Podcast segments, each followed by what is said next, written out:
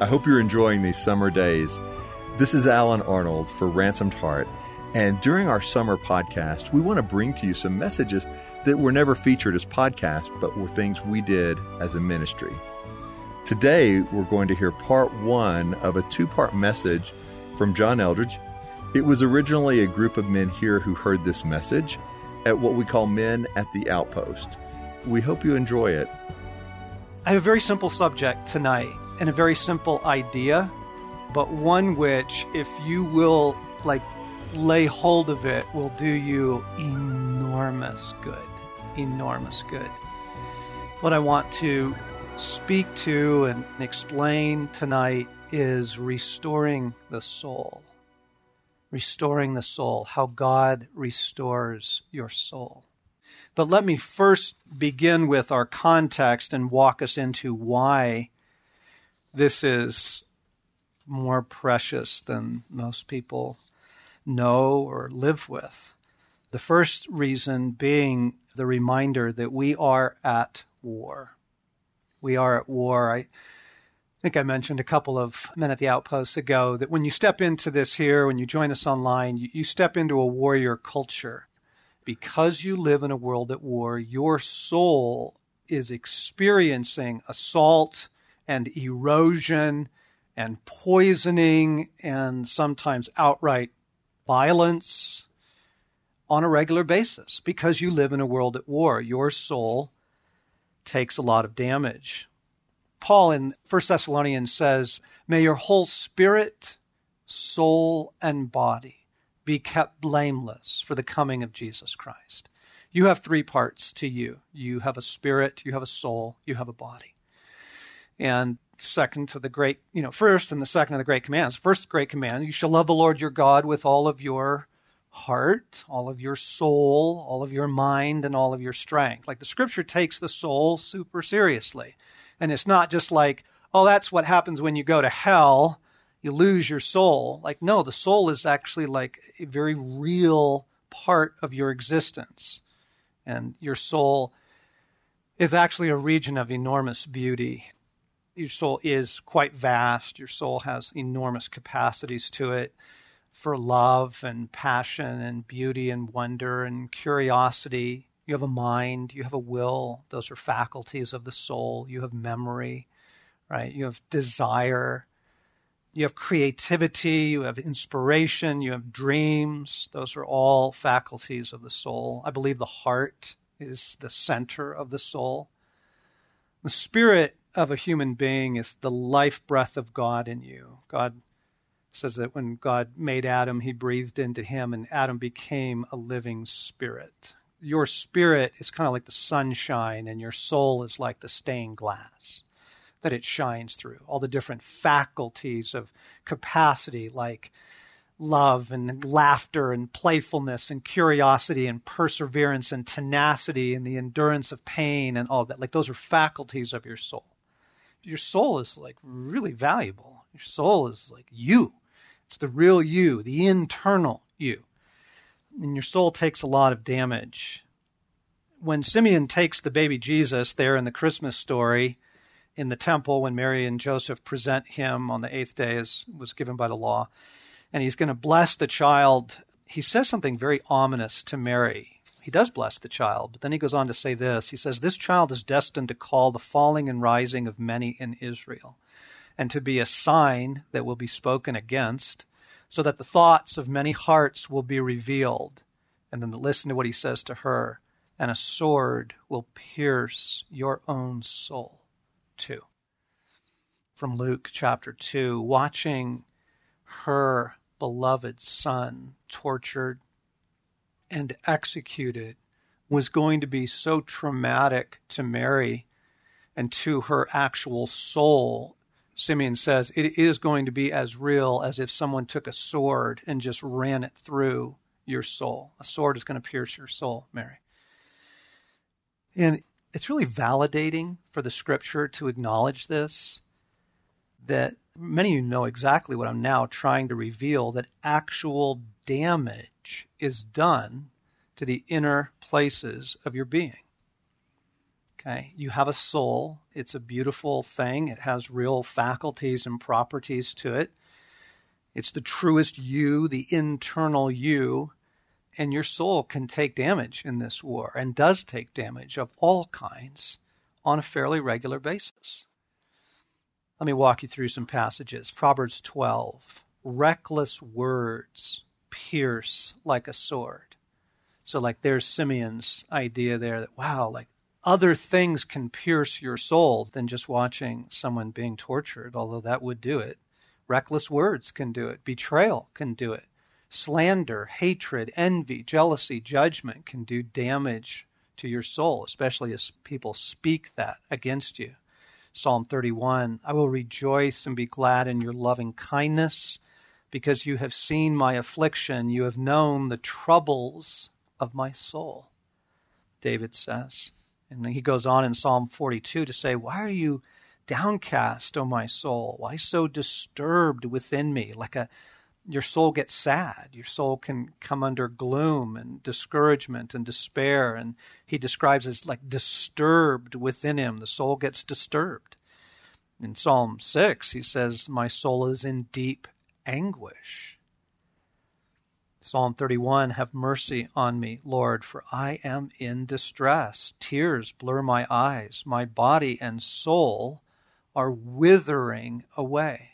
That is just a fabulous description of what it's like. Like, yes, there's Mary's experience of like trauma and real wounding and painful damage done to the soul. But more often than not, in this war, it's a war of attrition. And the enemy is just wearing down your soul till, like, man, your inner reserves, your inner life just feels like it is withering away. It made me think of that Chekhov quote that Stacy loves so much. Any idiot can face a crisis.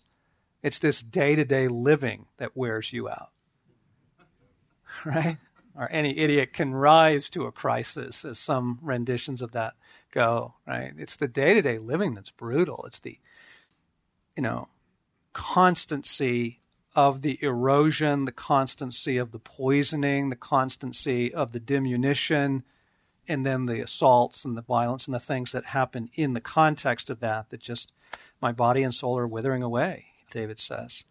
Psalm 7, O Lord my God, in you I have taken refuge. Save me from all who pursue me and deliver me, or he will tear my soul like a lion, dragging me away while there is none to deliver. Like, wow, like the graphic picture of like a rending of your soul, clawing at it, like gashes and wounding, blood, lacerations of the soul. You get the idea. Your heart and your soul can be wounded, damaged in the same way that the physical body can be. As if I needed to tell any of you this, the glorious news is that God restores the soul. God restores the soul. In the famous Psalm 23, this is the phenomenal promise of Psalm 23. David says, the Lord is my shepherd. I shall not lack for anything. He makes me lie down in green pastures. He leads me beside quiet waters. He restores my soul. As you begin to get an idea of how precious your inner world is, your being, your soul, and the violence that's done to it on a regular basis in this war, like this becomes a really big deal. Like, what? You don't just have to kind of hold your breath and suck it up till you hit the finish line and just kind of fall gasping into heaven. Like, wait, like God can actually bring restoration to your soul now? Huge.